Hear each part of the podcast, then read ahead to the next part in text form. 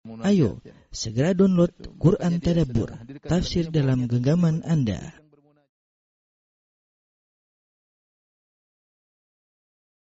Bismillahirrahmanirrahim. Assalamualaikum warahmatullahi wabarakatuh.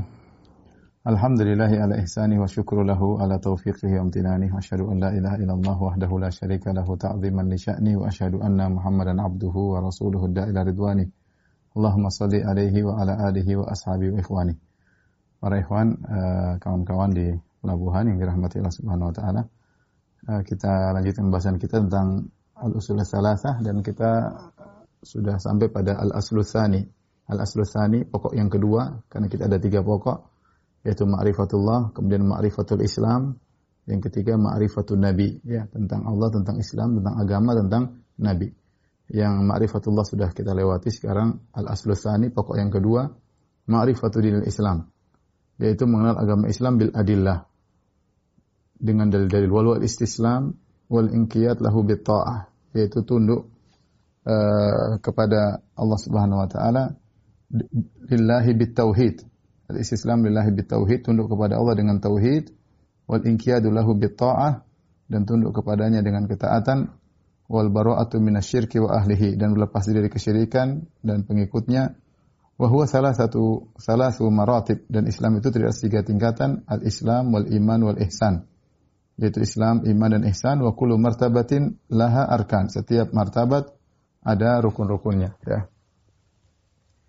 Baik, uh, saya jelaskan secara singkat tentang poin yang dibawakan oleh Syekh Abdul Haq rahimahullah taala. Beliau berkata al-aslu tsani pokok yang kedua yaitu mengenal agama Islam dengan dalil ya.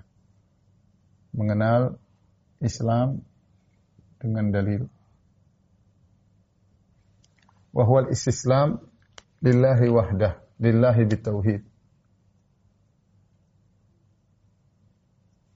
Itu tunduk kepada Allah dengan tauhid, mentauhidkannya.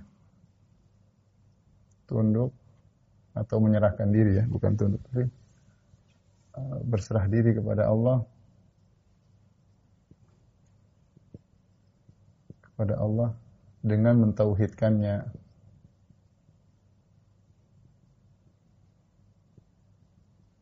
Kemudian wal inqiyat lahu bitta'ah. Tunduk tunduk dalam ketaatan. Kemudian wal bara'atu minasyirki wa ahlihi, berlepas diri dari kesyirikan dan penganutnya. Setelah itu dia berkata wahwa salah satu maratib. Islam itu tiga tingkatan. Islam tiga tingkatan. Tingkatan pertama adalah Islam. Ini maksudnya agama Islam ya.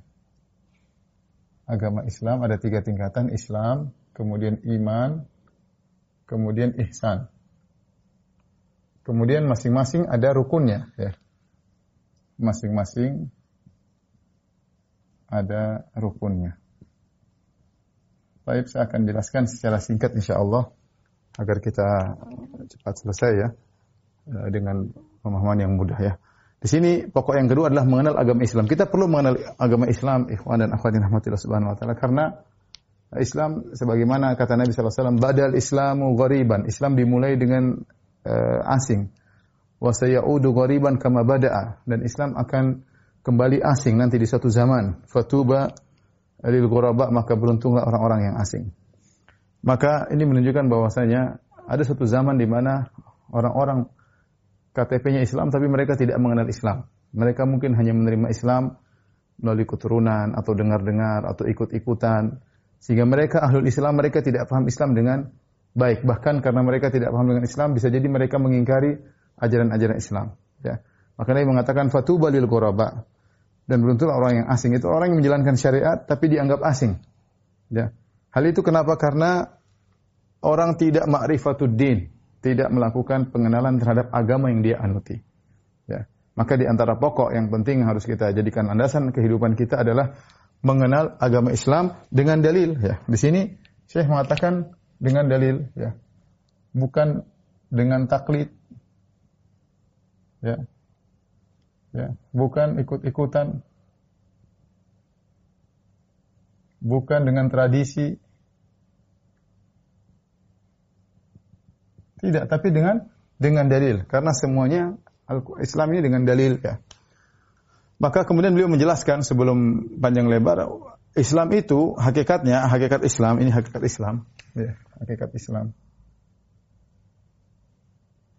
Agama Islam. Yang pertama adalah al-istislam lillahi bitauhid, berserah diri kepada Allah dengan mentauhidkannya, ya. Perhatikan, mentauhidkan Allah Subhanahu wa taala. Ini seperti firman Allah Subhanahu wa taala, "Wa may yuslim wajhahu ila Allah wa huwa muhsin faqad istamsaka bil urwatil wuthqa." Barang siapa yang uh, menyerahkan wajahnya kepada Allah dan dia dalam kondisi muslim, maka dia telah berpegang teguh dengan tali yang kuat. Seperti juga uh, Allah berfirman, "Am kuntum syuhada id hadara Yaqub al-maut id qala li Ma ta'buduna min ba'di? Qalu na'budu ilahaka wa ilaha abaika Ibrahim wa Ismail wa Ishaq ilaha wahida wa nahnu lahu muslimun. Kata kata Yakub ketika akan meninggal dunia, dia panggil anak-anaknya. Dia berkata, "Wahai anak-anakku, putra-putraku." Ya, kita tahu Nabi Yakub anaknya 12 di antaranya Yusuf dan uh, Binyamin ya. Mata ta'buduna min ba'di? Apa yang kalian sembah setelah aku meninggal? Maka anak menjawab, "Qalu na'budu ilahaka." Kami akan menyembah Tuhanmu saja, yaitu Allah. Wa ilaha abaika Ibrahim wa Ismail wa Ishaq. Yang Tuhan Allah adalah Tuhannya nenek moyang engkau yaitu Ibrahim, Ismail wa Is dan Ishaq. Ilahan wahidan. Perhatikan, ilahan wahidan yaitu Tuhan yang satu wa nahnu lahu muslimun dan kami berserah diri untuk mentauhidkan Allah Subhanahu wa taala. Jadi maksudnya tunduk adalah tunduk dalam mentauhidkan Allah Subhanahu wa taala, tidak mensekutukan Allah Subhanahu wa taala. Islam uh, uh, yang sesungguhnya. Fa ilahukum ilahu wahid falahu aslimu. Jadi antara jadi ayat-ayat banyak, namun di antara ayat-ayat kata Allah Subhanahu wa taala, fa ilahukum ilahu wahid fa ilahukum ilahun wahid falahu aslimu wa syirul mukhbitin. Kata Allah, Tuhan adalah Tuhan yang esa, Tuhan kalian. Tuhan yang Esa. Falahu aslimu kepadanya lah. Padanya lah kalian berserah diri. Kalau ada orang Islam tapi dia tidak bertauhid, tidak berserah diri kepada Tuhan yang satu, dia menyerahkan dirinya kepada Allah, dia menyerahkan dirinya kepada pohon, dia menyerahkan dirinya kepada jin, maka sungguhnya dia tidak Islam. Islam itu berserah diri dengan mentauhidkan Allah Subhanahu wa taala. Yang kedua, bukti di antara Islam adalah al-inqiyad bi ta'ah. Tunduk dengan ketaatan. Ini sifat orang-orang mukminin. Inna makana qaulal mu'minin idza du'u ila Allah wa rasulih an yaqulu sami'na wa ata'na. Wa ulaika humul muflihun. Sungguhnya perkataan orang-orang beriman itu jika dipanggil kepada Allah dan Rasulnya, mereka berkata sami'na wa ata'na. Kami dengar, kami taat. An yaqulu sami'na wa ata'na. Apapun yang datang dari Allah dan Rasulnya mereka langsung tunduk. Apa yang Allah perintahkan mereka, mereka tunduk. Yaitu sifat uh, orang-orang yang uh, uh, beriman. Bukan mereka berkata, Sami'na wa ata'na, kami tunduk, kami dengar. Thumma yatawalla fariqum minhum min ba'di dhalik, wa ma'ulaika bil mu'minin. Di antara sifat-sifat orang-orang munafik, yaitu mereka mengatakan, kami dengar, kami taat, tapi setelah itu ternyata mereka berpaling setelah itu mereka berpaling dan mereka tidak beriman. Makanya orang Islam ya tunduk, dia pasrah. Tapi Islam Islam menyerahkan diri, menyerahkan diri bertauhid kepada Allah, menyerahkan diri diperintah oleh Allah taat. Itu namanya orang orang Islam. Kemudian poin yang sangat penting adalah al-bara'atu minasyirki wa ahlihi, berlepas diri pada kesyirikan dan pengikutnya. Jadi uh, harus kufur kepada harus kufur kepada kesyirikan. Ya. Yakin bahwa syirik itu adalah kekufuran. Yakin Islam benar. Selain Islam, selain Islam adalah syirik. Adalah kesyirikan. Ini harus ya. Tidak boleh ragu-ragu, tidak boleh ragu-ragu. Ya. Eh, jangan sampai ah kita Islam tapi mungkin juga agama Buddha mungkin masuk surga, mungkin agama Hindu masuk surga, mungkin Yahudi masuk surga, mungkin Nasara masuk surga, mungkin Eh, orang-orang yang kesyirikan, kejawen dan lain-lain juga mungkin masuk surga ya. uh, mungkin orang-orang uh, menyembah kuburan masuk surga, mungkin tidak bisa. Ya, tauhid kita harus berlepas diri pada yang lainnya. Ya, ya. Allah Subhanahu Wa Taala berfirman tentang laqad kanat uh, lakum uswatun hasanatun fi Ibrahim walladzina ma'ahu idh qalu liqaumihim inna bura'a'u minkum wa mimma ta'buduna min dunillah kafarna bikum wa bada bainana wa bainakum al-adawatu wal baghdha'u abadan hatta tu'minu billahi wahdah. Allah telah mengatakan dalam Al-Qur'an sungguh telah ada contoh yang baik uswah hasanah pada Ibrahim dan kaumnya. Itu Ibrahim dan orang yang beriman mengikutinya. Tatkala Ibrahim dan orang yang beriman mengikutinya berkata kepada kaumnya, "Inna bura'a'u minkum." Kami berlepas diri dari kalian. Wa mimma ta'buduna min dunillah. Kami berlepas diri dari apa yang kalian sembah. Kafarna bikum wa bada baina wa bainakum al-adawatu wal baghdha. Kami kufur kepada kalian dan telah nampak permusuhan antara kami dengan kalian selama-lamanya hatta tu'minu billahi wahdah. Sampai kalian beriman kepada Allah semata. Jadi namanya orang bertauhid, dia otomatis harus anti syirik. Kalau dia tidak anti syirik, dia bukan orang bertauhid. Ini sederhana, logika sederhana. Orang bertauhid anti syirik, benar. Tapi kalau dia bilang saya bertauhid, tapi ya syirik juga boleh. Apa artinya tauhid kalau begitu? Apa artinya tauhid? Ya kita sembah Allah, tapi biar orang uh, menyembah Nabi Isa, orang menyembah uh, berhala. Tidak apa-apa, biarin aja. Yang penting mereka baik, kita ketemu di surga. Ini adalah perkataan yang membatalkan keislaman. Ya, Allah telah berkata, laqad kafara alladziina qalu inna Allah ta'ala salah. Tunggu telah kafir orang yang mengatakan ya, Allah satu dari yang tiga. Laqad kafara alladziina qalu inna Allah huwa Isa bin Maryam. Sungguh telah kafir orang yang mengatakan Allah mengatakan sungguh-sungguh telah kafir orang yang mengatakan Allah adalah Isa. Terus kita bilang enggak, enggak kafir. Mungkin masuk surga. Terus Allah bilang ini buat apa? Allah bilang sungguh, kau bilang tidak. Allah bilang sungguh, kau bilang tidak. Kata Allah Subhanahu wa taala, "Lam yakunil ladzina kafaru min ahlil kitabi wal musyrikin." Munfakin. Kemudian kata Allah Subhanahu wa taala, "Innal ladzina kafaru min ahlil kitabi wal musyrikin fi nari jahannam khalidina fiha." Sungguhnya orang-orang kafir ya, min ahlil kitab dari kalangan ahlul kitab wal musyrikin dan penyembah berhala. Ya. Mereka di neraka jahanam khalidina fiha, kekal dalam neraka jahanam. Kemudian kita bilang, "Oh enggak, enggak." Enggak boleh. Jadi kalau kita tahu syirik di antara syarat tauhid harus berlepas diri pada kesyirikan. Makanya di sini uh, Syekh Muhammad Wahab memberi syarat bahwasanya Islam itu bertauhid, tunduk, berlepas diri pada kesyirikan, berlepas diri. Ya, jangan oh enggak apa-apa. Ya, misalnya acara-acara tradisi yang kemudian misalnya memberi sajian kepada lautan, beri sajian kepada dewi ini, dewa anu, ya, kita bilang oh enggak apa-apa, itu biarin aja apa. Kita yang penting Islam. Enggak bisa. Enggak boleh. Kita harus bilang syirik-syirik. Ya. Adapun masalah uh, kita tidak mengganggu itu lain cerita. Masalah toleransi lain cerita. Tapi kalau kita ditanya syirik, bukan bilang oh boleh boleh enggak boleh. Kalau syirik kitab syirik. Menyembelih kepada selain Allah syirik. Baru kita bisa dikatakan bertauhid. Kalau enggak percuma lafal perkataan Anda saya bertauhid. Kalau Anda tauhid tapi Anda membolehkan syirik, berarti tauhid Anda bermasalah. Tauhid Anda bermasalah ya. May yakfur bit taghuti wa yu'min billah. Kata Allah, siapa yang kufur kepada tagut dan beriman kepada Allah. Syaratnya harus bertauhid, menafikan uh, uh, kesyirikan. La ilaha illallah, tidak ada sembahan yang berhak disembah kecuali Allah. Ada penafian. Tidak ada sembahan yang berhak disembah kecuali Allah Subhanahu wa taala.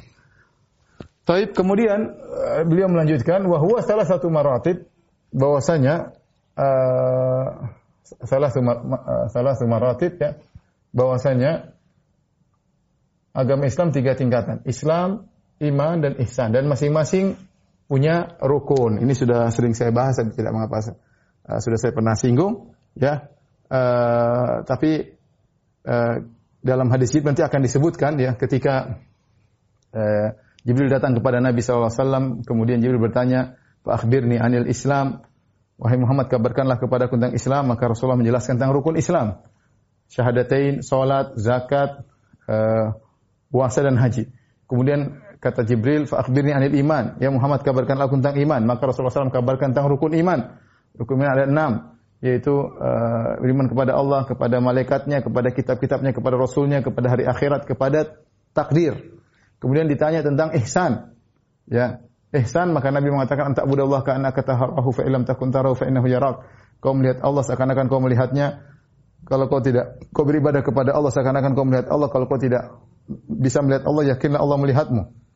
Kemudian di akhir hadis kata Nabi SAW, Hada Jibril atakum yu'allimukum dinakum. Ini Jibril datang kepada kalian untuk mengajarkan kepada kalian agama kalian. Sehingga para ulama membagi agama menjadi tiga tingkatan dan masing-masing punya rukunnya. Adapun Islam uh, rukunnya adalah lima rukun Islam. Ya. Tentu kita tahu syahadatain. Kemudian salat, mendirikan salat, kemudian zakat, kemudian uh, puasa, kemudian haji. Kemudian rukun iman ada enam rukun. Ya, iman kepada Allah, pada malaikat, kemudian kepada kitab-kitab, kemudian kepada para rasul, kemudian kepada hari akhir, kemudian kepada takdir. Kemudian ihsan ya sebenarnya bagi dua tingkatan atau dua rukun. Tapi dianggap satu bisa dua rukun, ya bisa dianggap satu. Yaitu pertama e, beribadah seakan-akan melihat Allah.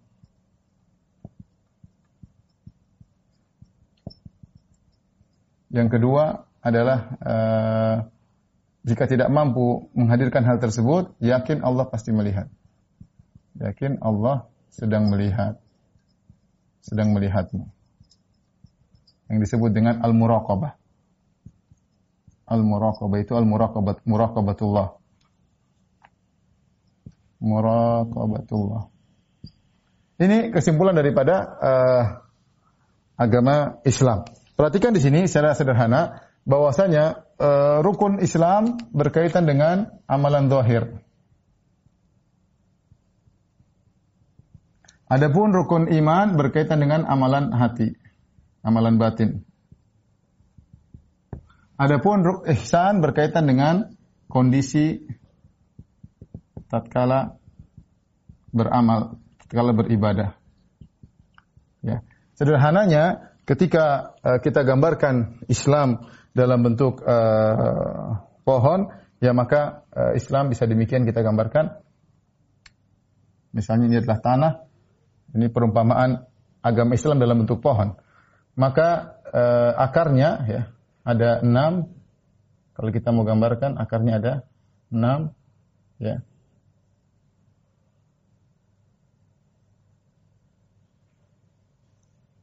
Ya iman kepada Allah ini akar yang utama nanti iman kepada malaikat, pada Rasul, pada kitab, hari akhir, kemudian takdir. Yang akar-akar pohon ini menumbuhkan tutup pohon ya. ya. Pohon ini yang paling tengah adalah uh, yang memiliki apa namanya uh, cabang ya. Ada lima ini misalnya. Satu dua kemudian tiga empat. Ada lima cabang. Ya ini nampak kalau utamanya adalah syahadatain. Syahadatain. Kemudian ini misalnya sholat. Ini misalnya zakat. Misalnya ini puasa ini haji ya ini kira-kira kalau kita mau gambarkan tentang pohon Islam. Adapun eh, ihsan di sini kondisi ihsan. Di sini juga kondisi ihsan yaitu seorang mengamalkan Islam dengan ihsan, mengamalkan uh, iman juga dengan ihsan. Nah, selebih daripada itu adalah daunan ya atau kemudian cabang-cabang kecil ya.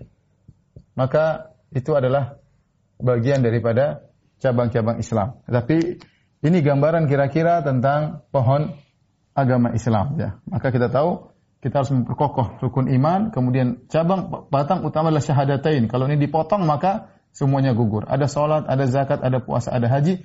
Sisanya adalah penyempurna pohon pohon tersebut. Adapun ihsan, bagaimana kita menjalankan syahadatain dan rukun Islam dengan ihsan, dengan merasa Allah sedang melihat. Demikian juga ketika kita beriman dengan ini semua, kita merasa bahwasanya Allah sedang memperhatikan memperhatikan kita. Ini uh, gambaran sederhana tentang uh, tentang al-ihsan dan iman dan Islam. Baik. Kita lanjutkan. Kemudian Syekh Muhammad Wahab rahimahullahu taala uh, menyebutkan fa'arkanul Islam khamsah, rukun Islam ada lima. Syahadatu an la ilaha illallah wa anna Muhammadar Rasulullah, yaitu bersaksi tidak ada sembahan yang berhak disembah kecuali Allah dan bersaksi bahwa Muhammad utusan Allah. Wa iqamus shalah, mendirikan salat, membayar zakat, wa saumu Ramadan, puasa wa hajju baitil haram. Kemudian berhaji kepada Ka'bah. Kemudian baru mulai mulai beliau menyebut tentang dalil-dalil. Fadilul syahadah, adapun dalil rukun yang pertama, syahadatain. Yang pertama, qauluhu ta'ala syahida syahidallahu annahu la ilaha illa huwa wal malaikatu ulul ilmi qa'iman bil qisti la ilaha illa huwal azizul hakim. Allah mempersaksikan bahwasanya tidak ada yang berhak disembah kecuali Allah. Demikian juga malaikat bersaksi dan para ulama bersaksi. Qa'iman bil, bil qist tegak dengan keadilan. La ilaha illa huwa tidak ada yang berhak disembah kecuali Allah Al-Azizul Hakim. Al-Azizul Hakim yaitu Allah yang Maha Perkasa lagi Maha Bijak. Perhatikan di sini setelah itu beliau menjelaskan tentang mana la ilaha illallah. Wa maknaha dan makna la ilaha illallah la ma'buda bihaqqin illallah. Tidak ada yang berhak disembah kecuali Allah semata. La ilaha nafian jami'an ma yu'badu min dunillah. La ilaha tidak ada yang berhak disembah yaitu menafikan seluruh sembahan selain Allah. Yang disembah malaikat, dinafikan. Yang disembah nabi dinafikan. Yang disembah bintang-bintang matahari semua tidak benar penyembahan tersebut. Yang disembah mayat, disembah wali, disembah uh, batu, pohon, semuanya adalah sembahan yang batil. Illallah kecuali Allah yang berhak disembah. Musbitan al-ibadata lillah. Bahwasanya yang berhak mendapat ibadah hanya Allah wahdahu la syarikalah tidak ada sekutu baginya fi ibadatihi dalam masalah peribadatan. Kama annahu la syarika lahu fi mulkihi sebagaimana Allah uh, tidak ada yang menyekutui, tidak ada yang bersamanya bersekutu dengannya dalam menguasai alam semesta dalam mengatur alam semesta. Jadi uh, di sini beliau uh, menjelaskan tentang makna la ilaha illallah ya. Kita bicara tentang makna syahadatain ya. Syahadatain la ilaha illallah. La ilaha beliau tafsirkan dengan la ma'buda. Tidak ada yang disembah. Ya, kalau kita artikan tidak ada yang disembah selain Allah. Ya.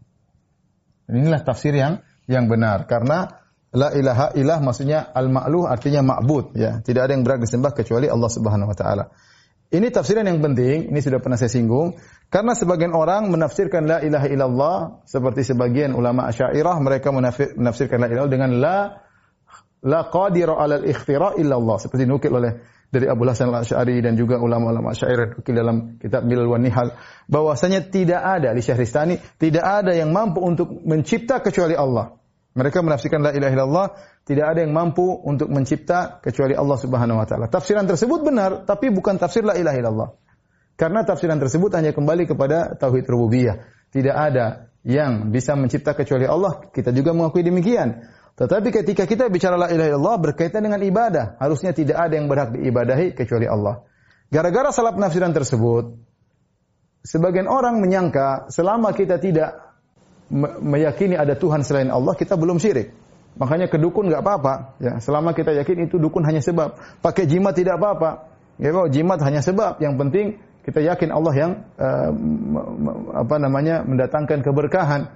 Ya, berdoa kepada mayat, oh tidak apa-apa. Itu bukan bukan kesyirikan. Kesyirikan itu kalau yakin ada Tuhan dua. Kesyirikan itu kalau masuk Nasrani. Kesyirikan itu kalau jadi agama Yahudi. Kesyirikan itu kalau jadi Hindu menyembah berhala menyembah Buddha manusia, Siddhartha Gautama, itu baru syirik.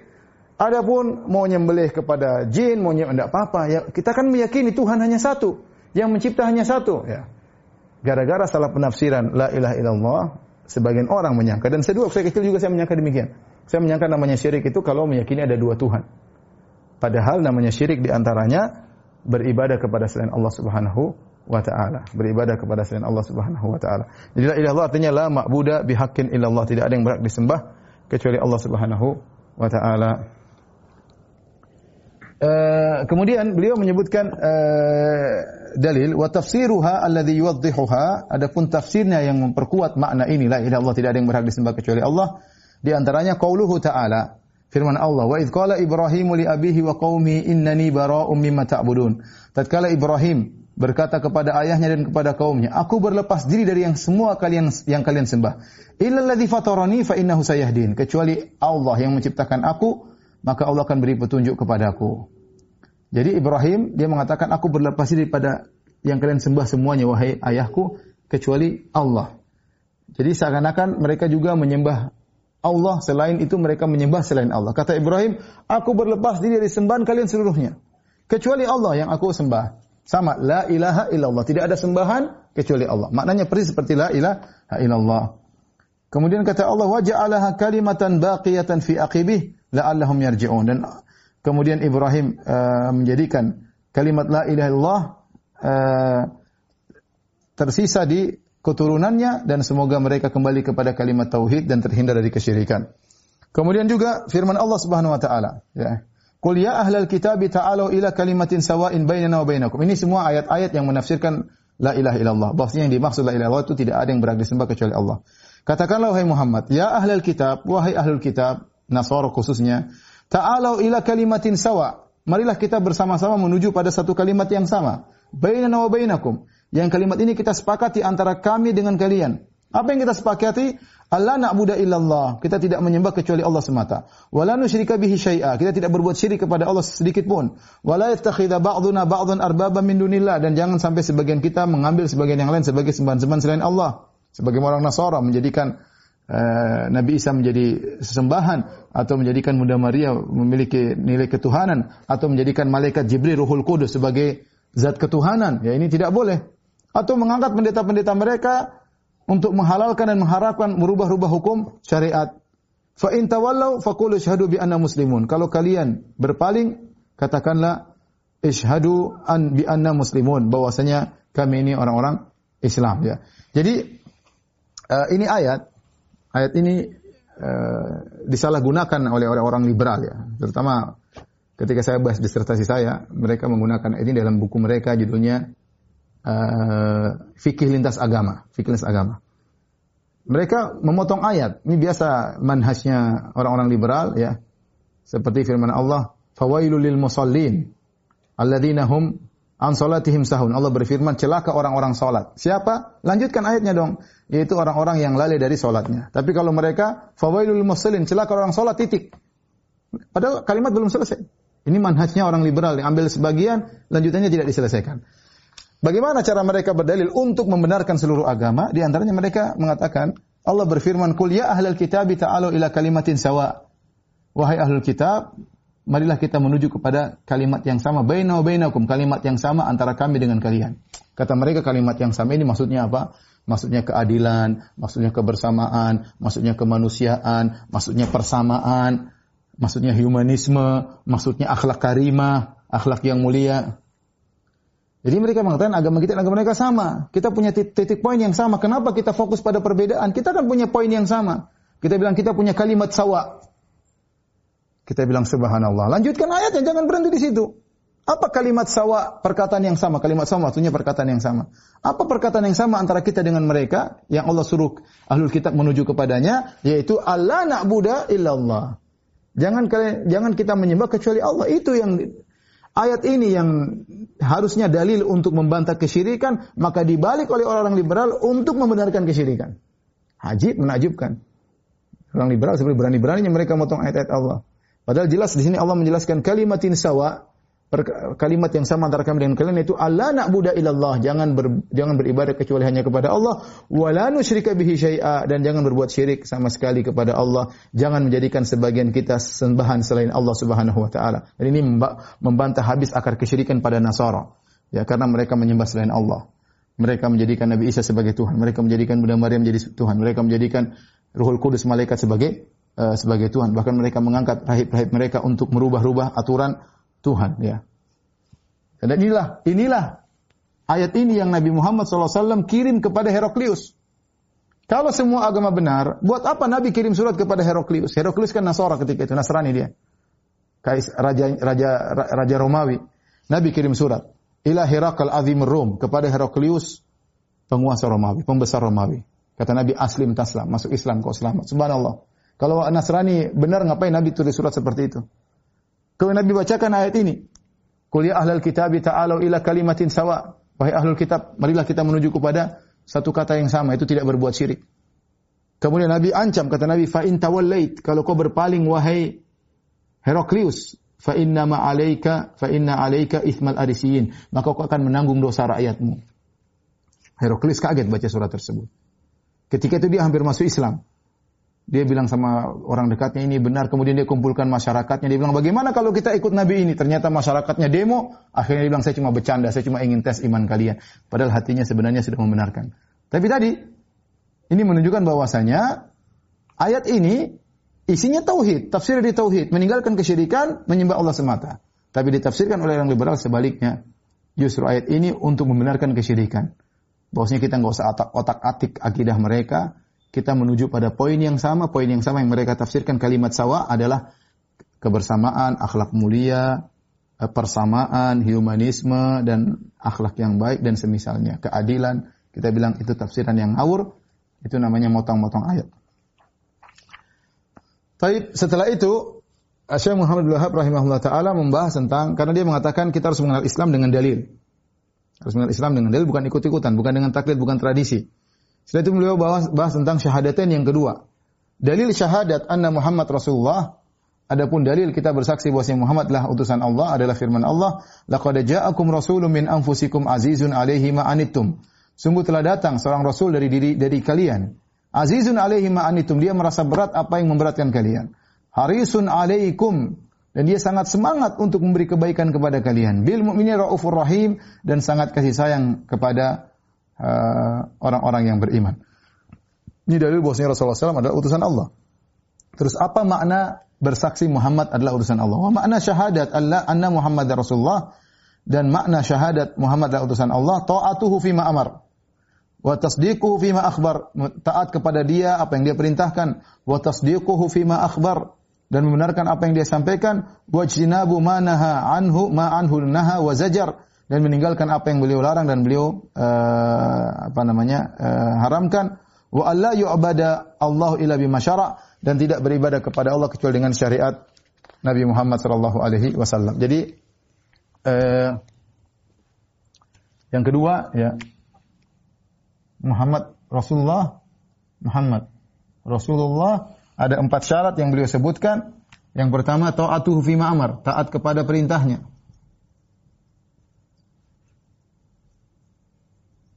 Kemudian uh, uh, tasdiqu fima akhbar membenarkan kabarnya.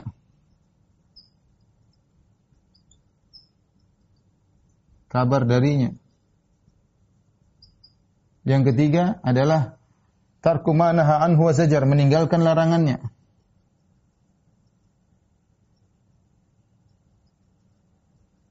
Larangannya. Yang keempat terakhir tidak menyembah Allah yu'badallah illa bima syara. Allah tidak disembah. Allah tidak disembah kecuali dengan syariatnya. Syariat Nabi. Nah, barang siapa yang mewujudkan empat perkara ini berarti dia telah mewujudkan persaksian Muhammad utusan Allah Subhanahu wa taala. Taat kepada perintahnya. Rasulullah perintah sudah, ya. Ya, jangan ragu-ragu, jangan kemudian mengkritik, jangan ah ini nggak benar, ah ini nggak benar. Berarti anda anda tidak bersaksi Muhammad utusan Allah. Kalau anda bersaksi Muhammad utusan Tuhan, nggak mungkin Muhammad salah, nggak mungkin utusan Tuhan salah. Itu konsekuensi dia utusan Tuhan. Kalau dia utusan raja mungkin salah. Ini utusan Tuhan. Tuhan yang mengutusnya, Tuhan kasih wahyu, wa ma yantiqu anil hawa, in huwa wahyu yuha. Kata Allah dia tidak berbicara dengan hawa nafsunya kecuali wahyu yang uh, diberikan kepadanya. Ya, nggak mungkin dia salah. Kalau salah pasti Allah tegur. Kalau dia tidak mungkin salah, dia ngomong, maka harusnya kita uh, jalankan ya. Ya. Kemudian membenarkan apa yang dikabarkan oleh Nabi. Kalau Anda meyakini Muhammad utusan Tuhan, apa yang dia ucapkan benarkan. Apa pun dia ngomong tentang hari kiamat, tentang alam barzah, tentang perkara masa depan, tentang apa pun dia bicara, benarkan karena dia utusan Tuhan. Kalau Anda ragu, berarti Anda ragu dia utusan Tuhan. Berarti Anda tidak bersaksi dia adalah utusan Tuhan. Konsekuensi dari Muhammad utusan Tuhan adalah meninggalkan larangannya. Apa yang dia larang, meskipun bertentangan hawa nafsu kita, tinggalkan. Rasul suruh tinggalkan ini tinggalkan. Rasulullah SAW suruh tinggalkan anu tinggalkan. Bukti kita mengakui dia utusan Tuhan. Kemudian perkara yang terakhir, jangan beribadah dengan ibadah kita buat sendiri. Kita beribadah kepada Tuhan, kalau kita bisa bikin ibadah sendiri, ngapain diutus Tuhan, diutus Rasulullah? Rasulullah ngutus kita untuk diajari bagaimana cara beribadah. Paket dari Nabi ini caranya. Nah kalau kita ternyata bisa bikin ibadah-ibadah sendiri, ya buat apa diutus Nabi Muhammad Sallallahu Alaihi Wasallam? Muhammad SAW cuma butuh bikin global, setelah itu kita ekspresikan sendiri, kita inovasi sendiri, ya nggak benar. Kalau Anda mengakui Nabi Muhammad utusan Tuhan, jangan beribadah kecuali dengan syariatnya. Anda yakin ini ada pahalanya, jangan spekulasi dalam masalah beribadah kepada Allah. Beribadah kepada Allah dengan syariat Rasulullah sallallahu alaihi wasallam. Kemudian setelah itu uh, beliau menyebutkan rukun yang uh, berikutnya uh, tentang wadalil salat wa zakat ya tentang dalil salat dan uh, zakat uh, Beliau sebutkan wa tafsirut tauhid qauluhu ta'ala dan tafsir tauhid firman Allah wa ma umiru illa liya'budullaha mukhlishina lahuddin. Mereka tidak diperintahkan kecuali beribadah kepada Allah semata mengikhlaskan memurnikan agama untuk Allah hunafa dengan hanif wa yuqimus shalah mendirikan salat wa yu'tuz zakat dan bayar zakat wa dzalika dinul qayyimah. Dan inilah agama yang lurus. Ini Allah gandengkan antara tauhid, salat dan zakat ya. Wa ma umiru illa liya'budullaha mukhlishin lahuddin. Mereka tidak diperintahkan kecuali beribadah kepada Allah semata. Ya, mengikhlaskan agama untuk Allah hunafa, condong kepada tauhid meninggalkan kesyirikan. Ini tauhid. Kemudian wa yuqimus shalah mendirikan salat, dalil salat. Wa yutuz zakat dan membayar zakat. Langsung tiga dalil, tauhid, salat, zakat.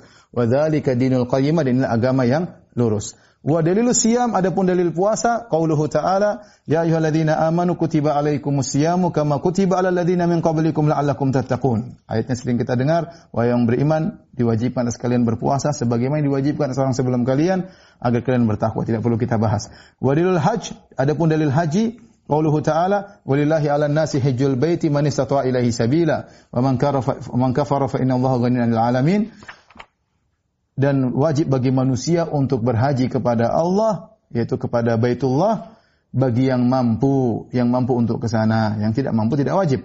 Waman kafara barang siapa yang kufur, tidak mau haji, fa innallaha ghaniyun 'anil alamin, sungguhnya Allah Maha Kaya, Allah tidak butuh dengan ciptaannya.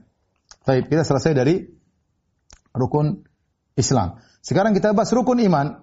Rukun iman yang berkaitan dengan akar pohon tadi. Al-iman ya huwa bid'un wa sab'una syu'bah fa'alaha qawlu la ilaha illallah adana imatatul adha anit tariq iman itu kata Nabi SAW 70 sekian cabang yang paling tinggi la ilaha illallah wa adnaha imatatul adha anit tariq yang paling rendah adalah menggeserkan gangguan dari jalan wal haya'u syu'batun minal iman adapun rasa malu adalah cabang dari keimanan. Wa arkanuhu sittatun. Dan rukunnya ada enam. Antuk minabillahi iman kepada Allah. Kemudian wa malaikatihi beriman kepada malaikat, kemudian wa kutubihi beriman kepada kitab-kitabnya, wa rusulihi beriman kepada rasul-rasulnya, kemudian uh, wa tu'mina uh, wal yaumil akhir beriman kepada hari akhirat yang kelima. Dan yang keenam wa tu'mina bil qadar khairihi wa syarrihi. Beriman kepada takdir yang baik maupun yang buruk. Wa dalil, adapun dalil ala hadhil arkan sittah. Dalil dari enam, enam rukun iman ini firman Allah Subhanahu wa taala, "Laisal birra an tuwallu wujuhakum qibalal masyriqi wal maghrib, walakinnal birra man amana billahi wal yawmil akhir wal malaikati wal kitabi wan nabiyyin." Bukanlah kebajikan yang sungguhnya kalian mengarahkan wajah kalian ke arah timur dan barat, tetapi kebajikan yang sungguhnya adalah orang yang beriman kepada Allah. Beriman kepada hari akhirat, rukun iman yang kelima. Wal malaika, rukun iman yang beriman kepada malaikat, beriman kepada kitab-kitab, wal kitabi wan nabiyyin, beriman kepada para rasul. Jadi lima rukun iman disebutkan dalam satu ayat dalam surat Al-Baqarah ayat 177. Ya, walakin albirru man amana billah wa malaikatihi wa kutubihi uh, wal, wal yaumil akhir wal malaikati wa, wal kitabi wan nabiyyin. Kemudian adapun takdir Allah khususkan penyebutannya sendiri dalam ayat yang lain wa dalilul qadar qauluhu inna kulla syai'in khalaqnahu biqadar. Ya, yaitu firman Allah inna kulla syai'in khalaqnahu biqadar segala sesuatu kami ciptakan dengan takdir. Jadi enam uh, rukun iman ya uh, disebutkan dalilnya uh, lima lima rukun iman dalam satu ayat ya dalam surat Al-Baqarah 177 tadi ini Kemudian masalah takdir ya disebutkan dalam surat Al-Qamar ya. Inna kulla syai'in khalaqnahu biqadar surat Al-Qamar ya. Di akhir-akhir surat Al-Qamar. Baik. Sebelumnya Nabi sebutkan al-iman, perhatikan sini, iman kata Nabi, iman itu 70 sekian. 70 eh, sekian cabang. Yang paling tinggi adalah ilaha illallah. Paling tinggi La ilaha illallah. Yang paling rendah menghilangkan gangguan dari jalan.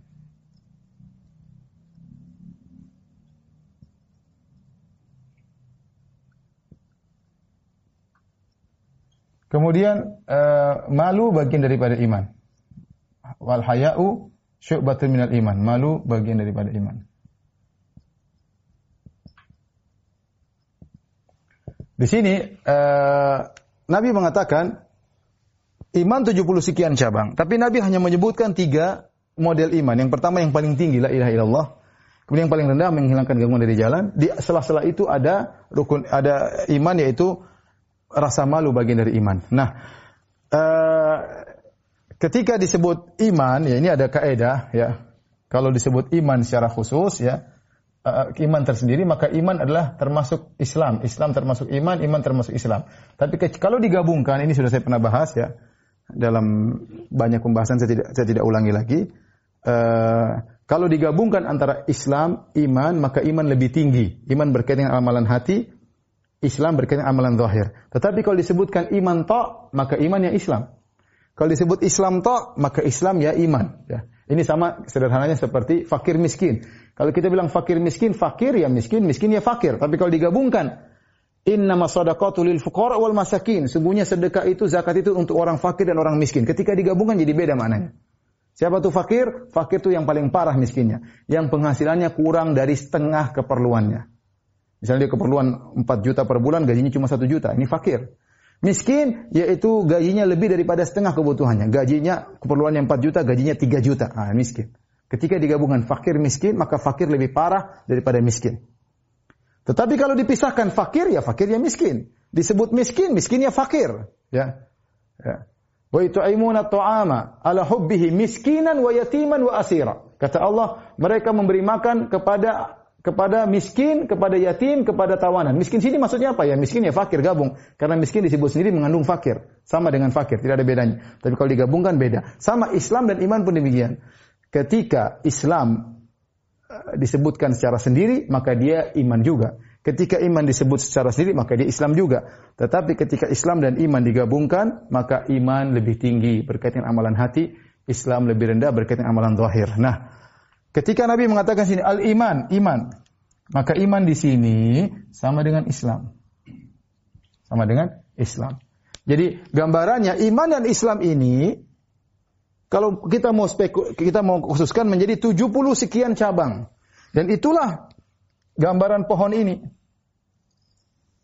Pohon inilah ya, ini semua pohon itu kembali kepada ini. Ini.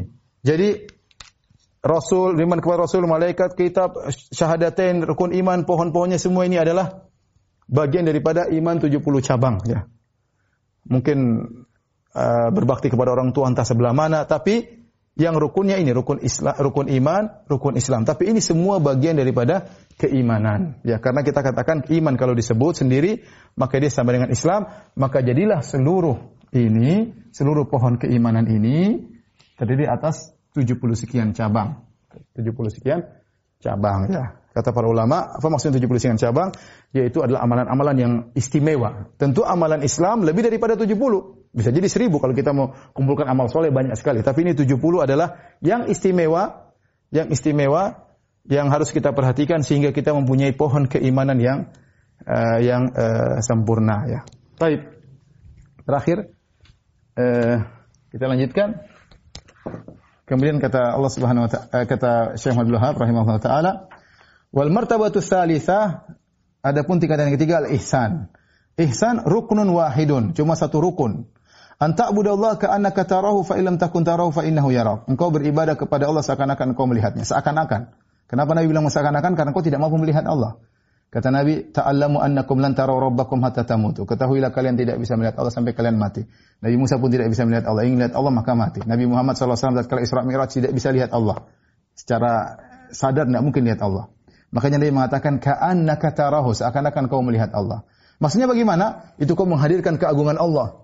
Seakan-akan Allah di hadapan, seakan-akan kau melihat Allah. Kau tahu Allah uh, agung, Allah maha tinggi, Allah maha mendengar, Allah maha melihat. Allah Maha Kuasa, segala urusan tinggal kun fayakun, seakan-akan kau hadirkan keagungan Allah di hadapanmu, seakan-akan kau melihatnya. Fa ilam takun tarau, kalau kau tidak mampu menghadirkan keagungan Allah di hadapanmu, fa yarak. Maka tingkatan berikutnya dan itu lebih mudah, yakinlah Allah sedang melihatmu. Yakinlah Allah sedang melihatmu. Apa dalilnya akan hal ini? Allah berfirman, "Inna Allah ma'alladzina taqaw walladzina hum muhsinun." Sungguhnya Allah bersama orang yang bertakwa dan orang Allah bersama orang-orang yang berbuat ihsan. Yang tadi yang menghadirkan hal tersebut dalam dirinya ketika beribadah. Kemudian wa qauluhu dalil juga wa tawakkal 'alal azizir rahim. Ini dalil tentang bagaimana ketika kita salat kita merasa Allah sedang melihat kita. Wa tawakkal 'alal azizir rahim. Bertawakallah kepada Allah yang Maha perkasa lagi Maha penyayang. Alladzi yaraka hina taqum. Yang melihat engkau ketika kau sedang berdiri salat. Wa taqallubaka fi sajidin dan tatkala kau bergerak dalam salatmu bersama orang-orang yang sujud, Allah juga melihat. Innahu huwas samiul alim. Allah Maha mengetahui, Allah Maha ber, mendengar dan Allah Maha mengetahui. Ini juga dalil bahwasanya Allah Maha melihat apa yang kau lakukan termasuk ketika kau sedang salat. Wa qawluhu wa ma takunu fi sya'nin wa ma tatlu minhu min Qur'anin wa la ta'maluna min amalin illa kunna 'alaikum syuhudan id tufiduna fih. Kata Allah Subhanahu wa taala, tidaklah engkau dalam satu kondisi ya. Tidaklah engkau dalam satu kondisi Tidaklah kau membaca Al-Quran, tidaklah kau melakukan suatu amalan, kecuali kami bersama engkau, yaitu malaikat hadir dan Allah melihat apa yang kau lakukan. Ini kita hadirkan dalam segala ibadah kita dan itu adalah ihsan. Dan ini sangat berpengaruh dalam kualitas ibadah kita, kita yakin Allah maha melihat apa yang sedang kita lakukan.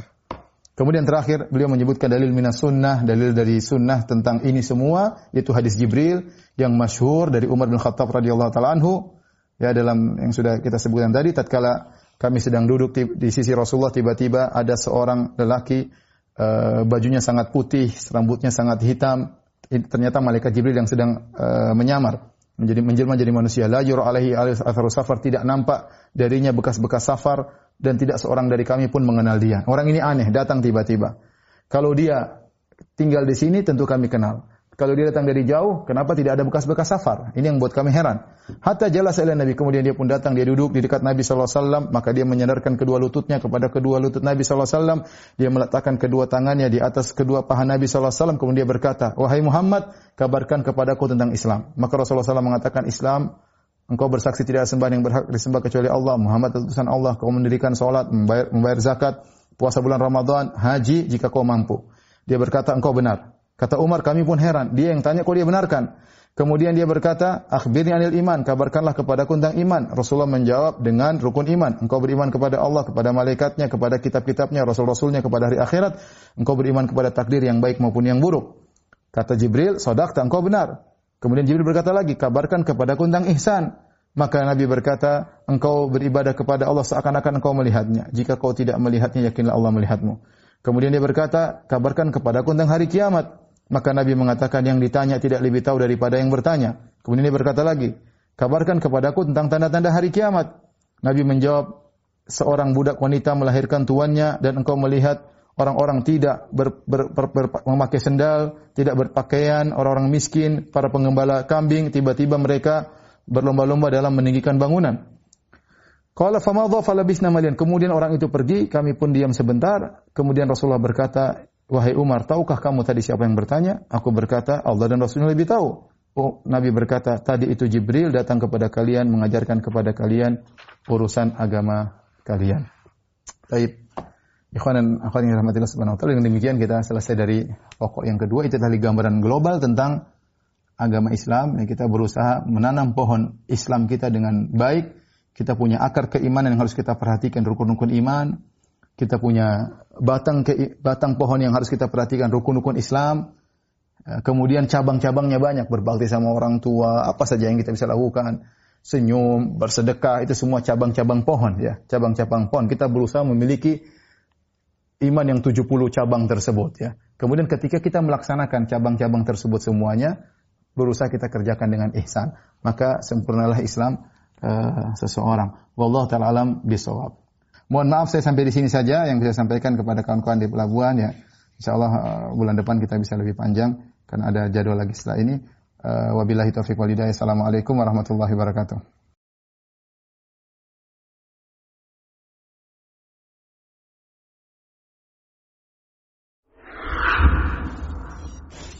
Download aplikasi Bekal Islam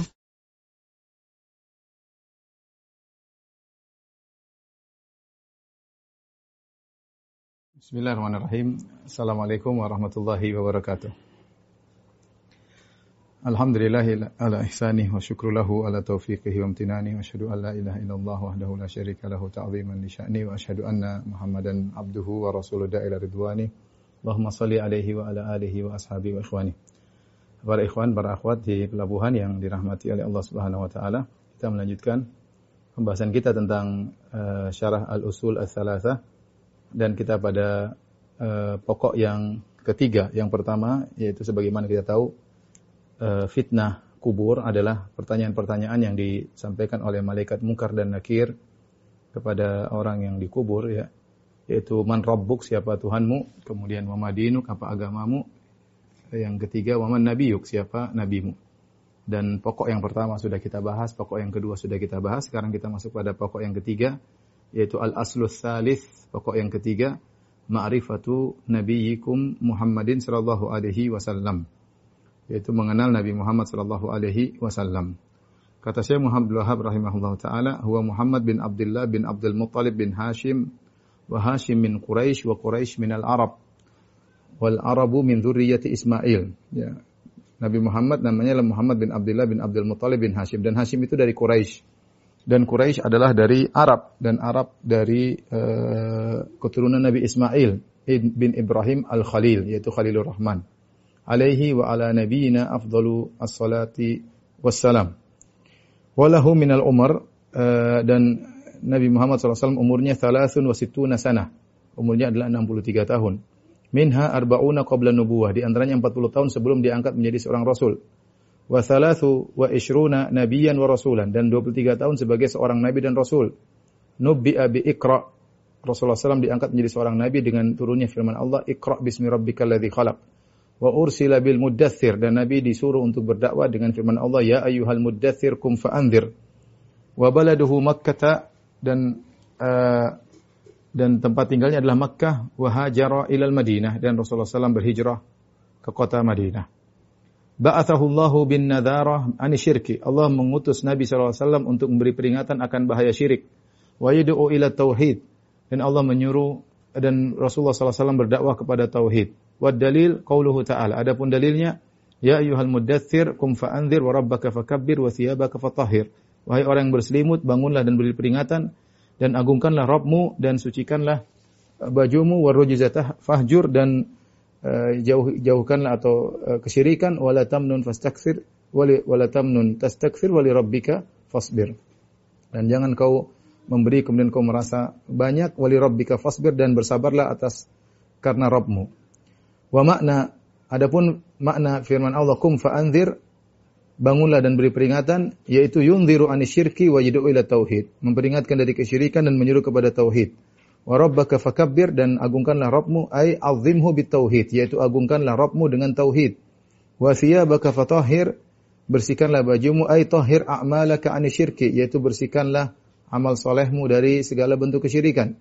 Warujza fahjur yaitu uh, maknanya adalah kesyirikan itu berhala-berhala tinggalkanlah ya. Wal bara eh, wa hajruha tarkuha dan menghajar maksudnya meninggalkannya. Wal bara'atu minha wa ahliha dan berlepas diri dari berhala dan para penyembah berhala. Ya.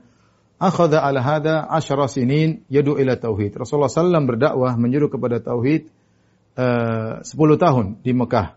Wa ba'dal ashri urija bihi ila sama. Setelah 10 tahun beliau berdakwah beliau dimi'rajkan ke uh, langit ya.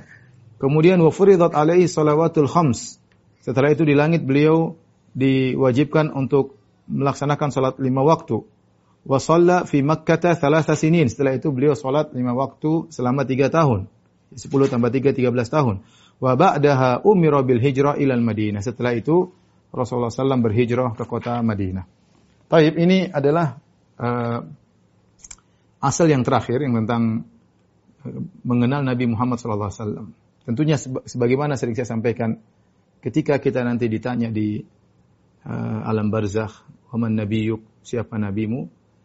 Tentunya yang bisa menjawab adalah yang mengenal betul dengan Nabi Shallallahu Alaihi Wasallam, bukan yang sekedar menghafal, tapi yang mengenalnya, yang menjalankan syariatnya dan mencintainya. Karena kita tahu bahwasanya ketika seorang ditanya di alam barzah, yang bisa menjawab adalah imannya. Ya, adapun hanya sekedar mengetahui, ya maka orang-orang kafir banyak yang tahu tentang Muhammad, ya, tetapi mereka tidak bakalan bisa menjawab. Ya. Jadi iman yang bisa menjawab uh, ketika ditanya oleh malaikat mungkar dan nakir. Dari situ perlu kita mengenal siapa Nabi Muhammad sallallahu alaihi wasallam, orang yang wajib kita cintai daripada yang lainnya sebagaimana sabda Nabi sallallahu alaihi wasallam, la yu'minu ahadukum hatta akuna ahabba ilaihi min waladihi wa walidihi wa nasi ajma'in. Tidaklah sempurna iman salah seorang dari kalian sampai aku lebih dia cintai daripada anaknya, daripada orang tuanya, dan daripada seluruh uh, manusia. Ya bahkan harus lebih dia cintai daripada dirinya sendiri. Ketika Umar berkata kepada Nabi ya Rasulullah, "La anta ahabbu ilayya min kulli syai'in illa min nafsi." Kata Umar bin Khattab radhiyallahu anhu, "Ya Rasulullah, sungguhnya engkau lebih aku cintai daripada segala sesuatu kecuali kepada diriku." Kata Rasulullah, "La ya Umar." Kata Rasulullah SAW, belum ya Umar. Hatta akuna ahabba ilaika min nafsik. Sampai aku lebih engkau cintai daripada dirimu sendiri. Kata Umar, al-an ya Rasulullah. Sekarang ya Rasulullah. La anta ahabbu ilayya hatta min nafsi engkau sekarang lebih aku cintai daripada diriku sendiri. Sungguh Rasul ini, ya, bagaimana kita bisa mencintainya? Kita harus mengenalnya, mengetahui tentang sifat-sifatnya, kemudian bagaimana syariatnya, bagaimana jasanya. Allah Subhanahu wa taala mengatakan, "Laqad ja'akum rasulun min anfusikum azizun 'alaihi ma anittum harisun 'alaikum bil mu'minin raufur rahim." Sungguh telah datang kepada kalian seorang rasul ya dari diri kalian sendiri. Azizun 'alaihi ma anittum. Dia merasa berat apa yang beratkan kalian ya harisun alaikum yang sangat bersemangat untuk memberi hidayah kepada kalian, mengajarkan kebaikan kepada kalian. Bil mu'minina raufur rahim dan sangat uh, sayang kepada kaum mukminin. Uh, yang perkara menyedihkan tatkala seorang muslim tidak mengenal siapa Nabi sallallahu alaihi wasallam, tidak mengetahui sejarah Nabi sallallahu alaihi wasallam sementara dia mengenal tentang sejarah tokoh-tokoh yang lain. Kalau orang kafir uh, penulis buku yaitu Michael H. Hart yang menulis buku 100 tokoh terdepan ya di dunia. Dia menjadikan Rasulullah sebagai orang nomor satu. Dia orang kafir, dia tahu bagaimana hebatnya Rasulullah SAW. Ya, lantas bagaimana kita tidak mengenal Rasulullah Sallallahu Alaihi Wasallam, seorang yang hebat dari segala sisi, ya, yang merupakan teladan dari segala sisi. Kalau kita mencari keteladanan, maka semuanya ada pada Nabi Wasallam. Ingin menjadi, ingin mencari kudwah teladan dalam sisi seorang sebagai ayah, maka Rasulullah adalah tokohnya. Ingin mencari teladan dari sisi sebagai seorang kepala negara, maka Rasulullah SAW adalah orangnya. Ingin mencari suami terbaik, contohnya adalah Nabi Wasallam. Ingin menjadi uh, uh, sahabat terbaik, dialah Rasulullah Wasallam. Ingin mengetahui kedermanan terbaik yang pernah ada di alam semesta, dialah Rasulullah Wasallam. Ingin mengetahui bagaimana keberanian, contoh keberanian dialah, dialah Rasulullah Sallallahu Alaihi Wasallam. Ingin tahu bagaimana majikan yang terbaik bermuamalah dengan uh, pembantunya dialah Rasulullah Sallallahu Alaihi Wasallam. Ingin tahu bagaimana seorang yang terbaik bermuamalah dengan musuhnya, dialah Rasulullah Sallallahu Alaihi Wasallam. Ingin tahu bagaimana orang yang paling pemaaf, dialah Rasulullah Sallallahu Alaihi Wasallam. Ingin tahu bagaimana orang yang paling kuat ibadahnya, dialah Rasulullah Sallallahu Alaihi Wasallam. Ingin tahu bagaimana orang yang paling tawadhu, dialah Rasulullah Sallallahu Alaihi Wasallam. Ya, luar biasa. Ini Nabi harus kita kenal agar kita bisa mencintainya dan kita bisa uh, mengenal dan menjalankan syariatnya. Sehingga ketika kita kalau ditanya di alam barzah man nabiyuk? Siapa nabimu? Maka Allah akan mengkokohkan perkataan kita yutsabbitullahu alladziina amanu bil qawli tsabit Allah akan mengkokohkan perkataan orang yang beriman maka kita akan bisa menjawab Muhammad sallallahu alaihi wasallam. Muhammad sallallahu alaihi wasallam. Di awal dari pembahasan ini Syekh Muhammad bin Wahab rahimahullahu taala menjelaskan tentang uh, nasab Nabi Shallallahu Alaihi Wasallam, umur Nabi Shallallahu Alaihi Wasallam, kemudian dakwah beliau di Mekah, uh, bagaimana kita akan jelaskan secara uh, ringkas insyaallah taala ya. Baik, uh, Nabi Muhammad sallallahu alaihi wasallam ya.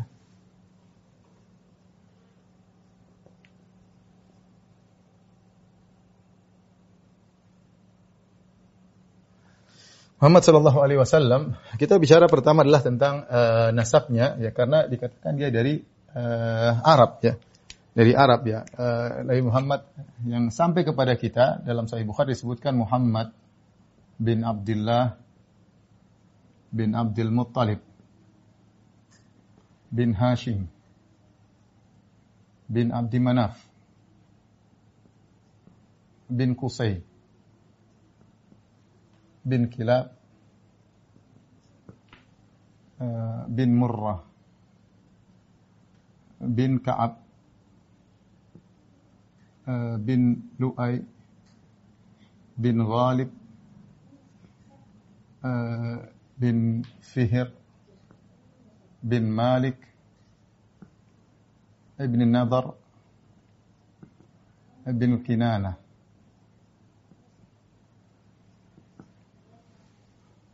Nadar bin Kinanah bin Khuzaimah bin Mudrikah bin Ilyas bin Mudar kemudian bin Nizar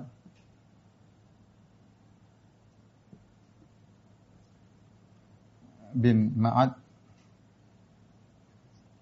bin Adnan ini nasab Nabi Shallallahu Alaihi Wasallam yang sampai kepada kita, yang Rasulullah dalam satu hadis mengatakan, Inna Allah astafa min waladi Ismail kinana. Sungguhnya Allah memilih dari keturunan Ismail adalah kinana. Nah Adnan ini, Adnan ini nanti kembalinya kepada Ismail bin Ibrahim Al-Khalil. Al-Khalil. Ya. Maka kata Rasulullah SAW, Inna Allah astafa min waladi Ismail kinana. Sungguhnya Allah Subhanahu Wa Taala uh, memilih dari anak-anak Ismail adalah kinana. Ya. Kemudian wastafa min kinana Quraisy. Kemudian Allah memilih dari anak-anak kinana Quraisy. Quraisy di sini ada khilaf apakah dia Malik bin Nadar atau Nadar bin Kinana. Taruhlah dia Malik bin bin Nadar. Inilah Quraisy. Wastafa uh, min Quraisy Bani Hashim. Ini Hashim. Ya. Wastofani min Bani Hashim. Dan Allah milih aku dari uh, Bani Hashim. Makanya Rasulullah SAW namanya uh, Muhammad ya uh, bin Abdullah al uh, Qurashi al Hashimi. Al Hashimi. Quraisy tadi ini, inilah Quraisy, Malik bin Nadar atau Nadar bin Kinana. Ada khilaf di kalangan para ulama. Adapun Qusay bin Kilab ini disebut dengan uh, uh, apa namanya uh, Quraisy Sogir ya disebut dengan Quraisy Sogir. Kenapa disebut Quraisy Sogir? Karena Qusay bin Kilab inilah kakek Nabi saw yang dia mengumpulkan anak-anak dari Ismail yang cerai-cerai berai bergabung kemudian merebut kembali kota uh, kota Mekah. Jadi Muhammad bin Abdullah Al-Qurashi Al-Hashimi. Kemudian tadi disebutkan oleh Syekh Muhammad Wahab bahwasanya Nabi SAW berasal dari Arab karena seluruh anak keturunan Ismail adalah Arab. Benar? Seluruh anak keturunan Ismail ya namanya Al-Arab Al-Musta'ribah. Ini sudah pernah kita bahas dalam uh, dalam sirah. Ya, karena Arab ada ada tiga ya. Arab ada ada tiga ya. Arab itu ada namanya Arab al-Musta'ribah ya. Sebelumnya ada namanya al-Arab uh, al-Baidah yang sudah punah. Ada namanya al-Arab al-Aribah ya. Yang kembali kepada kabilah Qahtan. Al-Arab al-Baidah contohnya adalah uh, suku Samud dan suku Ad. Mereka sudah punah. Al-Arab al-Aribah dari Yaman itu Qahtan. Adapun al-Arab al-Musta'ribah atau al-Musta'rabah itulah keturunan Ismail. Karena Ismail asalnya bukan orang orang Arab, Ismail, Ibrahim bukan orang Arab tapi datang dari Babilonia, dari kota Babil. Kemudian Ismail menikah dengan wanita dari Al-Jurhumiyah. Dari Al-Jurhumiyah.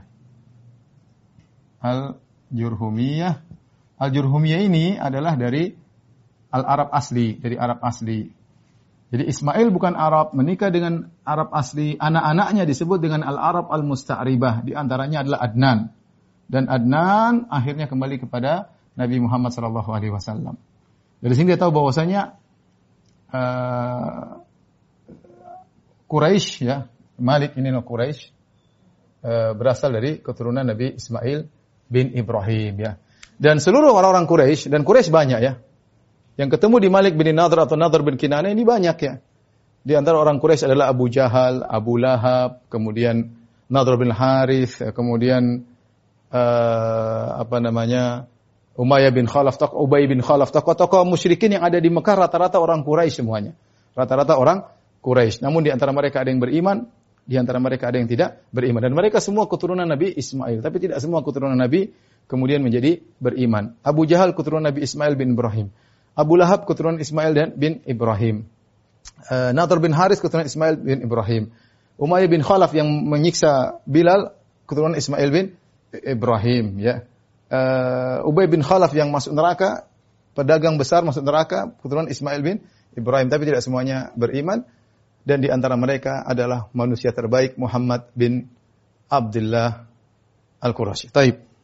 Uh, selanjutnya disebutkan usia Nabi SAW adalah 63 tahun ya. Usia Nabi 63 tahun ya. Uh, lahir, Nabi lahir ya lahir eh, di tahun gajah ya. Tahun gajah itu maksudnya tahun di mana peristiwa tentara bergajah dihancurkan oleh Allah Subhanahu wa taala ketika yang Allah abadikan dalam surat Al-Fil ya. Sebagaimana kita ketahui eh, lahir pada eh, Rabiul Awal Kemudian tahun gajah ya.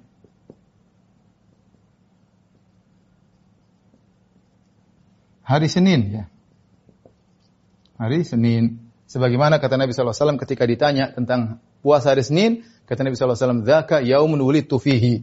Kenapa engkau berpuasa hari Senin? Kata Nabi SAW, Zaka yaumun wulidtu fihi. Itu hari aku di mana aku dilahirkan. Adapun tanggalnya, tanggal khilaf di kalangan para ulama, tanggal ya. Tanggal ada khilaf.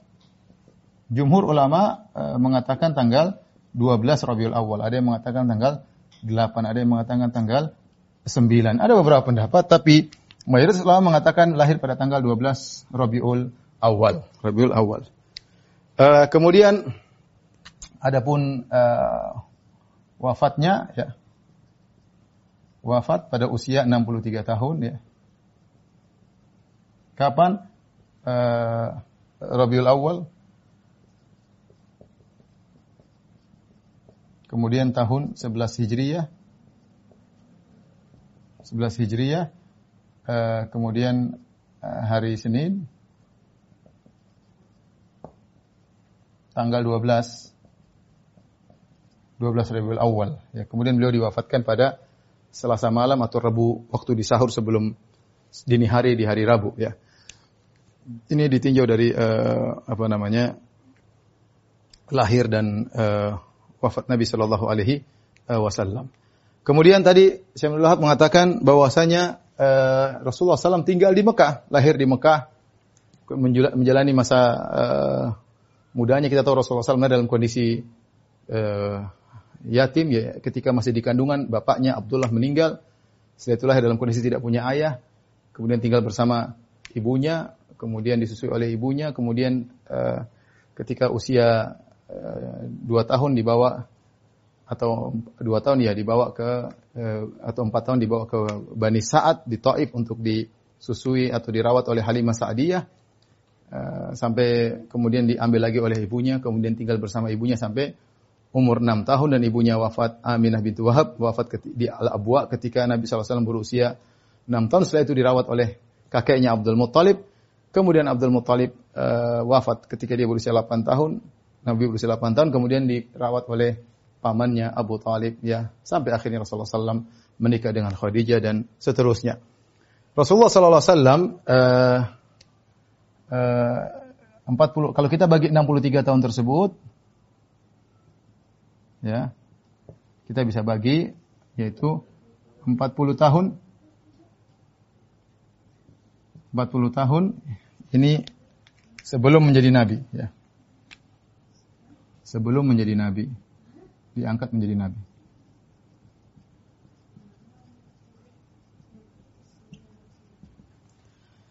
Kemudian setelah itu eh, berdakwah 10 tahun.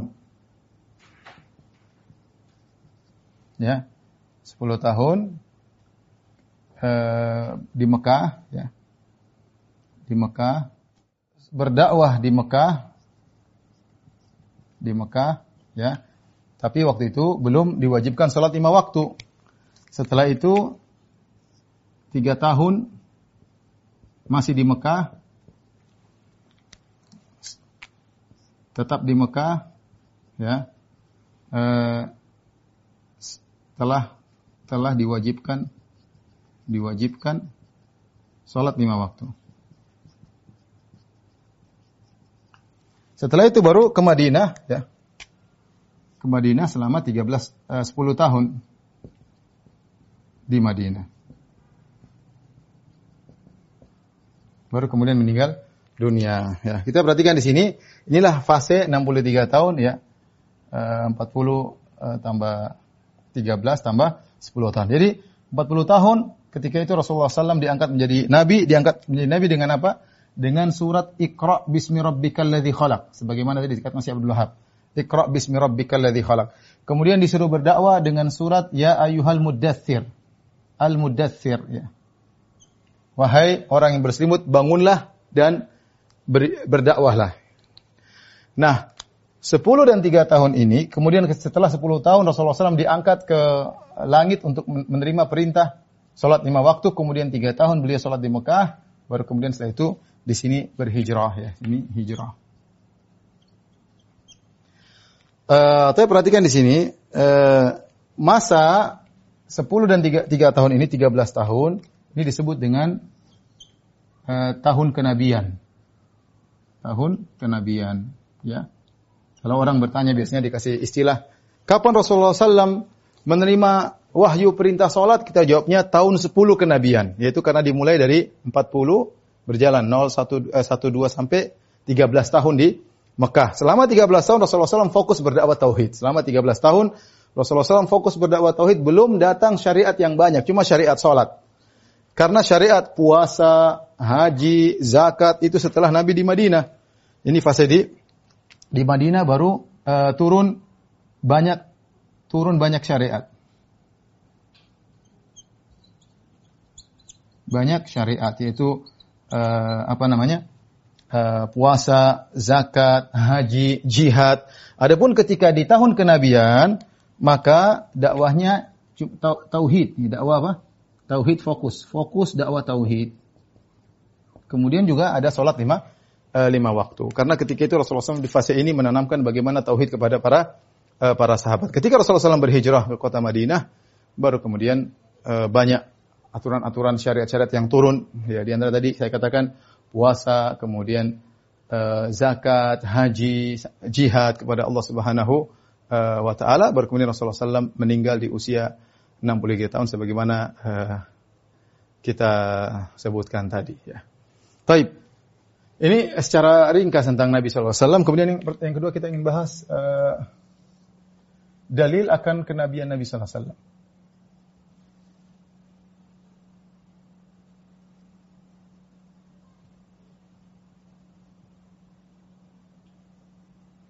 Yang kalau dalam bahasa Arab sering disebut dengan dalailun nubuwah, yaitu dalail nubuah. Kalau istilah kita kita sering bilang apa mukjizat. Apa sih yang membuktikan Nabi SAW adalah seorang nabi? Banyak dalilnya. Uh, sebagian lama dan puluhan ya banyak sekali ya tentang Nabi adalah seorang nabi. Tapi kita bisa klasifikasikan pendalilan bahwasanya Rasulullah seorang nabi dalam beberapa pendalilan. Uh, di antaranya misalnya dari sisi uh, mukjizat al-hissiyah yaitu uh, mukjizat-mukjizat yang nampak ya. Yang nampak uh, jelas. Seperti apa? Dan ini banyak sekali seperti iktarabatis sa'atu wan syaqqal qamar, ya, terbelahnya rembulan. terbelahnya bulan. Ini pernah terjadi di zaman Nabi SAW. Misalnya keluar air dari dari jari-jari Nabi SAW. Jadi Nabi Shallallahu Alaihi Wasallam. Contohnya makanan jadi banyak, tidak habis-habis. Makanan dan susu, minuman jadi banyak, tidak habis-habis. Misalnya tasbih makanan, para sahabat mendengar makanan bertasbih, ya. Ini banyak sekali ya. Uh, uh, contohnya lagi uh, apa namanya? Misalnya para sahabat mendengar tangisan pelepah korma, uh, tangisan batang korma, ya batang korma yang dahulu Nabi Shallallahu Alaihi Wasallam biasanya bersandar kepada batang korma tersebut ketika berkhutbah ketika dibuat mimbar Rasulullah SAW meninggalkan batang korma tersebut maka terdengar isakan dan tangisan batang korma tersebut. Ya belum lagi Nabi menyembuhkan penyakit langsung dan banyak hal ya banyak hal mukjizat yang nampak ini sangat banyak ya dan ini membuktikan beliau adalah seorang rasul. Kemudian dari sisi yang lain di antara mukjizat yang sangat hebat adalah mukjizat Al-Qur'an. Al-Qur'anul Karim ya. Al-Qur'anul Karim ya sampai Allah turunkan beberapa ayat Wa in kuntum fi raibin mimma nazzalna ala abdina fa'tu bi suratin min mithlih. Kalau kalian ragu tentang apa yang kami turun kepada Nabi SAW, maka datangkanlah satu surat saja. Seperti ya, sebelumnya Allah mengatakan datangkanlah seperti Al-Quran. Qul in ijtama'atil insu wal jinnu ala ya'tu mithli hadzal Qur'an la ya'tu nabi mithlihi walau kana ba'dhum li ba'dhin dhahira. Kata, katakanlah wahai Muhammad, kalau seluruh manusia bersatu padu dengan jin sekalian untuk mendatangkan seperti Al-Qur'an mereka tidak mampu, ya ya mendatangkan sebuah Al-Quran. Kemudian Allah tantang dengan uh, asyra suwarin muf, apa muftarayatin seperti Allah menyuruh mendatangkan misalnya uh, 10 surat, mereka tidak mampu lagi. Kemudian satu surat saja. Bi surati min mithlihi, satu surat, mereka juga tidak mampu. Padahal Al-Quran turun dengan bahasa Arab dan turun kepada kaum yang mereka ahli bahasa Arab, mereka ahli syair, mereka ahli balaghah, mereka ahli fasohah, ya. Mereka pakar bahasa Arab. Sementara Nabi Muhammad SAW tidak bisa baca, tidak bisa tulis. Nabi tidak bisa baca, tidak bisa tulis. Tetapi Nabi turun Al-Quran kepadanya yang membuktikan Al-Quran bukan karangan Nabi. Perhatikan di sini. Al-Quran. Kenapa? Kenapa mukjizat? Karena Nabi Shallallahu Alaihi Wasallam tidak bisa baca, tidak bisa tulis. Sengaja Allah memilih Nabi SAW tidak bisa baca, tidak tulis dan dalilnya terlalu banyak agar orang tidak menuduh ya Eh, kata Allah Subhanahu wa taala, "Idzal lartabal mubtilun." Kalau kau bisa baca, bisa tulis sebelumnya, orang-orang akan ragu bahwa ini adalah dari dari Allah Subhanahu wa taala. Nabi tidak bisa baca, tidak tulis, bisa turun Al-Qur'an itu menunjukkan adalah mukjizat.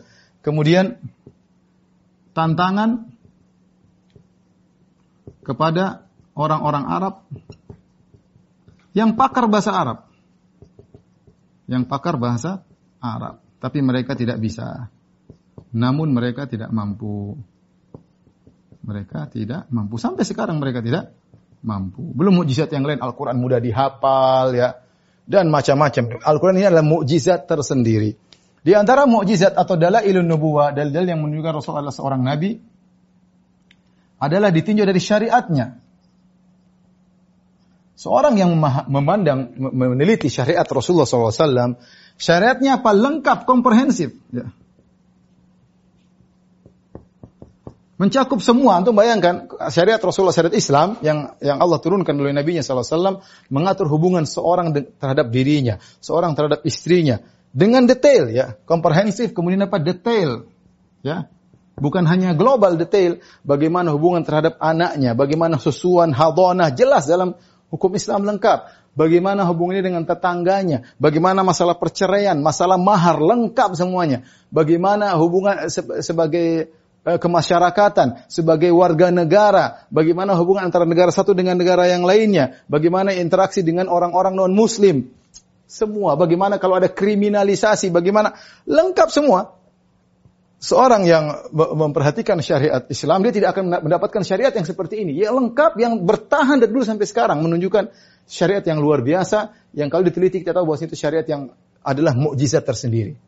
Ya, Sampai-sampai kepada syariat yang orang benci seperti syariat poligami. Kalau kita mau bahas syariat poligami adalah mukjizat tersendiri. Meskipun kita tidak mempraktekannya. Tapi maksud saya, itu syariat luar biasa. Ya, karena dia memandang dari kemaslahatan makro bukan mas, mas, kemaslahatan mikro.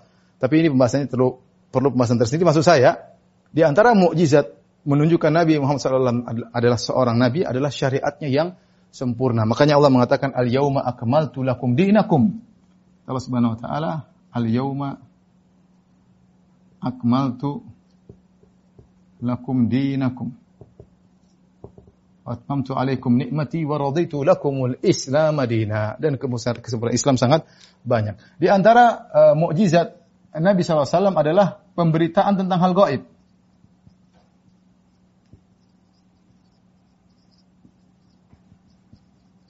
Dalam Al-Quran di antaranya. Betapa sering Rasulullah SAW uh, menceritakan tentang hal gaib dan itu adalah kalau dia bukan utusan Tuhan, nggak mungkin dia tahu. Contohnya dalam Al-Quran, kita sebutkan tiga dalam Al-Quran. Contoh dalam Al-Quran, Allah berfirman, contoh. Allah berfirman dalam Al-Quran, Gulibatir Rum. Fi adnal ardi, wahum min ba'di ghalabihim sayaglibun. Wahum min ba'di ghalabihim sayaglibun. Fi bid'i sinin fi bid'i sini. Kata Allah Subhanahu wa taala, Romawi terkalahkan. Siapa yang mengalahkan Persia? Kata Allah, "Wa hum min ba'di ghalabim sayaghlibun." Mereka kalah, nanti mereka bakalan menang. Di sini Allah mengabarkan bahwasanya Romawi akan menang. Jadi ketika turun ayat ini Romawi kalah, tapi Allah mengatakan Romawi akan menang. Mengalahkan Persia. Dalam beberapa tahun fi bid'i sinin, beberapa tahun bid'ah itu antara yaitu kurang dari 10 tahun, kurang dari 10 uh, eh, kurang dari 10 tahun. Kurang dari 10 tahun. Dan benar, setelah turun ayat ini kira-kira 9 tahun atau berapa tahun kemudian Romawi mengalahkan Persia. Ini kan berarti perkara goib yang Allah kabarkan dan benar. Allah kabarkan benar.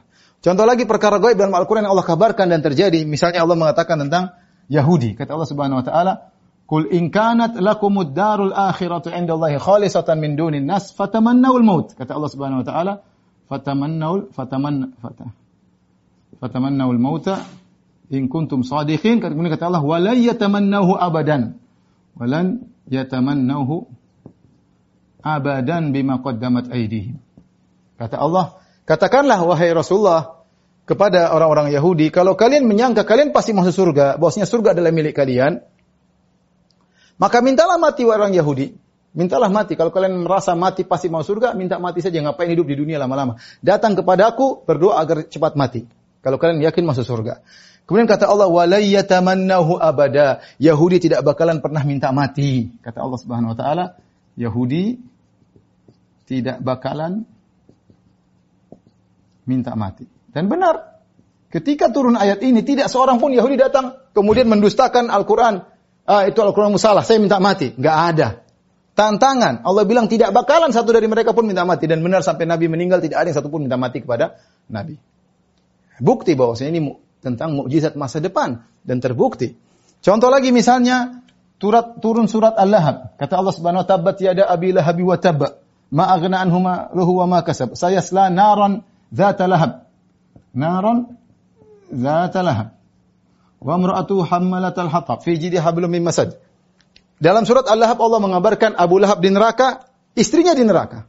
Allah kabarkan dalam surat ini ya, Abu Lahab dan istrinya di neraka. Baik. Ini masih di awal-awal Islam. Awal pertama kali surat ini turun ketika Nabi pertama kali berdakwah. Nabi naik di atas bukit Sofa, kemudian Nabi SAW mengatakan, wahai uh, apa namanya, wahai kaum Quraisy kalian kalau saya kabarkan di balik bukit ini ada pasukan yang akan menyerang, akuntum musaddiqiyah, kalian akan benarkan aku. Kata mereka semua, benar kami akan membenarkan engkau. Ma jarrabna kadhiban. Kami tidak pernah tahu kau berdosa. Ma jarrabna alaika illa kidhib. Eh, illa sidq. Kami tidak pernah tahu dari engkau kecuali illa sidqa yang kami tahu kau selalu jujur. Kalau begitu kata Nabi sallallahu alaihi wasallam, fa inni oh, apa namanya?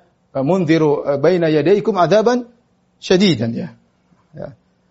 Uh, kalau gitu saya ingatkan kepada kalian ada azab yang pedih kalau kalian tidak beriman. Ketika itu pamannya Abu Lahab marah. Kata dia, "Tabban laka ya Muhammad, tabban laka sa'iral yaum." Ali hadza jama'tana sambil tangannya gini. Celaka kau Muhammad, celaka kau Muhammad. Ya, gara-gara ini aja kau ngumpulin kami, celaka kau sepenuh hari. Turunlah firman Allah, tabbat yada abi lahabi wa tab. Celaka dua tangan Abu Lahab. Masuk neraka. Itu di awal Islam. Selama itu sebenarnya kalau ingin membatalkan dakwah Nabi gampang, tinggal Abu Lahab pura-pura lah masuk Islam. Saya masuk Islam. Kalau Abu Lahab atau istrinya pura-pura masuk Islam berarti Al-Qur'an bohong. Tapi sampai mereka meninggal, mereka tidak masuk Islam dan menunjukkan mukjizat Nabi Al-Quran benar tidak ada salahnya. Kemudian yang terakhir uh, di antara mukjizat Nabi SAW adalah akhlak Rasulullah SAW. Akhlak dan perjalanan uh, hidup Nabi SAW. Ya ikhwan, kalau kita perhatikan akhlak dan perjalanan Nabi SAW, kita akan tahu bahwasanya Rasulullah SAW adalah seorang utusan Tuhan. Karena seluruh perilaku Nabi SAW adalah teladan. Seluruh perbuatan Nabi adalah teladan. Di mana Nabi dijaga oleh Allah Subhanahu wa taala. Akhlak yang semua akhlak yang mukjizat dan ini sudah pernah saya sampaikan dalam kajian tersendiri tentang mukjizat akhlak Nabi. Kita harus belajar agar kita cinta kepada Nabi sallallahu alaihi wasallam. Beliau teladan dalam segala hal. Sirah beliau Nabi lengkap, dan beliau teladan dalam segala hal. Kalau kita dapati orang-orang tokoh-tokoh tertentu, dia hanya teladan pada sebagian sisi, jagoan dalam sebagian sisi. Terkadang sirah mereka pun tidak lengkap. Adapun Nabi SAW sirahnya lengkap dari A sampai Z dan seluruh kehidupan Nabi adalah teladan. Semua kehidupan Nabi adalah dalil.